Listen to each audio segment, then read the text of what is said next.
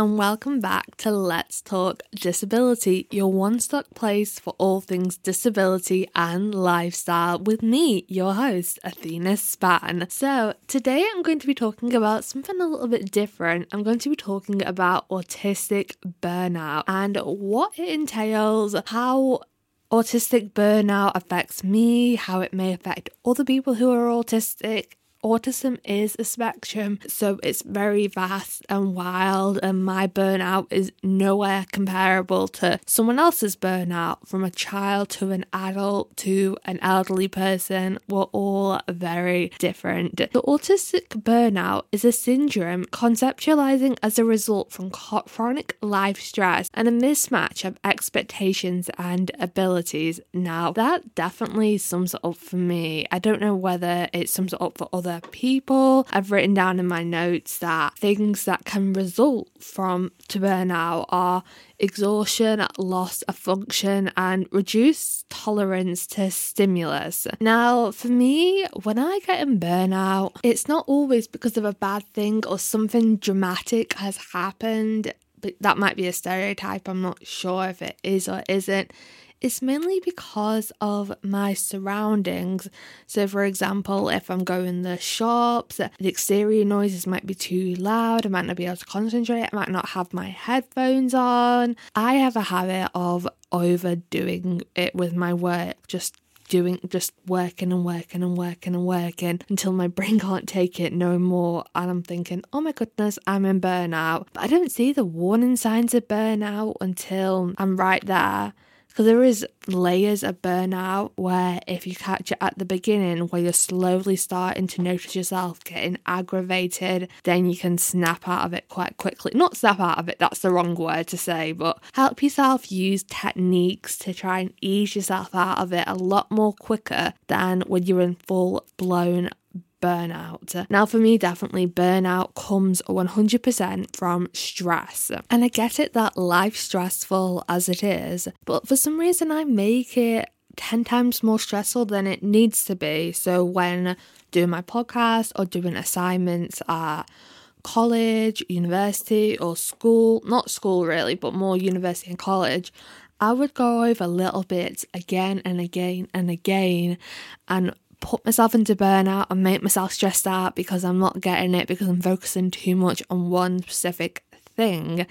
And it was sort of unnecessary stress. Yes, I had stress over the assignment, but I was building up extra, which put me into burnout. And I found that another big factor of burnout for me is masking. Now, before I said it was 100% stress, I, that was a little bit wrong the other part of it is like 50 50 between stress and masking. So masking is a huge part of a lot of autistic what a lot of autistic people are. A lot of autistic people mask their traits for one reason or another to either fit in with society, to hide bullying, or just because they feel like it. There's not one reason why one particular person does mask. Everyone is uh, very different. So, masking an autistic trait, for example, suppressing your behaviors that make you autistic to appear more allistic or neurotypical, is very, very draining. And it does set up stress for people like me and you who are living in a world that is not set up to accommodate autistic people or dyspraxic people or whatever disability you have on the neurodivergent spectrum. And I know for me, particularly, I want to be a fully functioning member of society. I want people to look at me and not notice anything wrong or not pick up on my on things that are wrong. I don't know about other people, but I know for me, I want to appear as neurotypical as possible when I'm in a public setting, just so no one picks on me, which has never actually happened, but it is a thought in the back of my mind. But alternatively, this comes at a huge cost of burnout from when from hearing loud noises, even like when you're at a pub and the glasses ching, the music in the background, people chatting, you're struggling to concentrate on just one person right in front of you. And it takes so much energy in your brain that a lot of people who don't have a visible disabilities just don't think about and they just don't know. Even when I'm at work, I have some of the most supportive colleagues and bosses around. Even then, I think I struggle to be my 100% self because I'm always aware that I'm working in a shop. I always have to be on my guard. And I chose to ma- I choose to mask. Like it's my choice having a job and choosing to mask because I want to build my social skills. I don't want to be cooped up at home because I find it more boring at home than being in a shop working. But even in them situations, I have to be really conscious to take breaks, not be overstimulated. It's quite hard. I find I can mask up to like three three hours, but when it hits like the almost four hour mark, like I'm done, I'm checked out and that's when like little like trips like going to the toilet really help or like going in the back for a breather or having a drink really helps in them situations. And i know a lot of people can't work. A lot of people like struggle to master symptoms. Or don't even want to master symptoms. That is perfectly fine. But I notice quite often than not, if I'm not really careful with the way I'm observing myself, and thinking about my actions, I will get into a meltdown. I've not been into a meltdown at work because I think i would be too embarrassed personally seeing people cry at me. But I've almost been at that stage because I've just been so overwhelmed. But speaking up to the manager, talking about all the certain area has bright lights is quite triggering. Can I go over there or can I take like a few like one minute breaks here and there? Really help calm me down and help me along the way. So, next, I want to talk about tips and tricks that I found which help me personally reduce and prevent autistic burnout. Now, these may work for you, they may not work for you. I thought I'd just put them in at the end because I just think it's quite nice to share my tips and share what works for me. Now, for me, I found, especially with work and tasks and things, even like housework, not just like university work or work and like housework, house jobs, reducing the load, taking time off, taking more breaks, it redu- reducing social activity or other types of stressful activities. Even if you think you might be able to manage it, if you're in that state of burnout, I wouldn't say avoid it but like break it up into smaller chunks or more manageable chunks. Don't feel guilty or don't try and like guilt trip yourself if you're having a hard day or you're struggling to do something because that is the worst thing you can do. The worst thing for me, especially if I'm having a rough day and I'm just struggling to do a task and I'm thinking, yesterday this task took me five minutes and I'm here an hour later and I can't do it.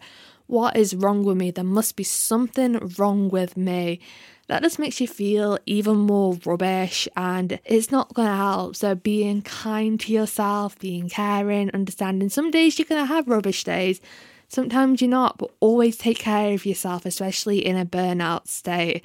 And if you're heading towards burnout, still, I'd say the same advice just take care of yourself, reduce the workload, and just relax.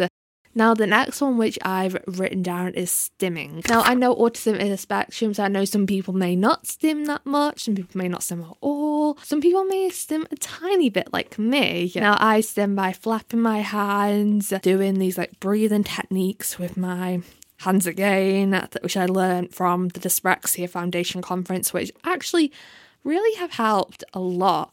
Breathing in hold like going to a fist, then breathing out and unclenching your fists. Uh, honestly, it has worked amazing when I've been in like a panicky, stressed out situation. And I think just whatever stim, fidget toys, I'd say do whatever makes you feel comfortable in the moment. If it doesn't make you feel comfortable and it makes you feel more on edge, don't do it. Find something else. But I definitely feel for me, stimming helps, not necessarily in public. It doesn't really help in public because I have had a few people look at me weird and actually say, What are you doing? Can you stop, please? It's really like finding my presence of stimming being annoying. Just like flapping my hands or like when I'm like worried about something like flapping them and they think it's like threatening. So they asked me to stop. So I don't really do it that much in public, or when I do do it in public, I could do it like put my hands in my pockets or have a fidget toy. But it could be different for you. Like everyone is different. And the last point which I'm written down is learning to recognize and act on early signs of autistic burnout. Now, that is a hard one because I know it's not going to come instinctively to most people. Just learning to recognize, like, learning to recognize the early signs. And especially for me, it took a lot of practice writing down things I noticed and took me like a few months just to recognize the symptoms because recognize the signs because I'd be asking my mum, oh, what was it like there? Asking my boyfriend, or was I writing down notes? Some examples for me of noticing the early signs of burnout or wanting to cancel plans to have more rest, feeling unsure about going places or just feeling on edge, not feeling myself. That's one of the main ones where I'm just waking up, I'm like, I don't feel entirely like myself. I just, something feels off and nothing feels fun and everything just feels draining to me. Like I feel like fine within myself generally, but things just feel a little bit draining. And that is the sign when that happens for me that if I carry on, I'm going to get a migraine, I'm going to get drained, everything's just going to go up in the air. I just need to calm it down, have a rest day, do some light work. Most of the time, I don't do that. And I honestly, at the end, I'm just like, I wish I just listened to my past self. Honestly, I just wish I listened to it. I'm learning every single day. I'm only 24 years old. And uh, although that's a little bit old, it's not like too, too old. I'm still learning every single day. I've got the rest of my life ahead of me to grow and develop. And I'm trying not to be too, too hard on myself.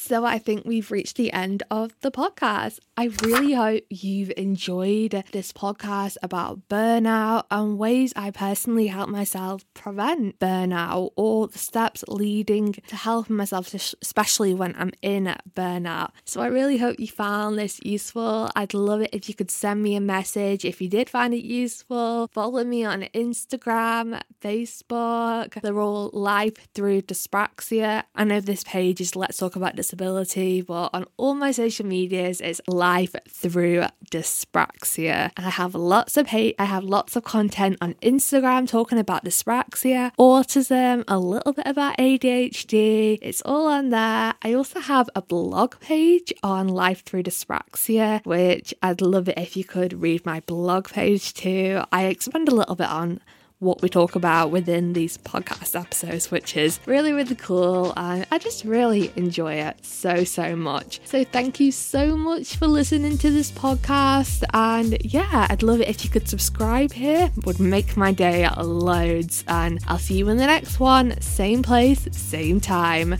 Bye.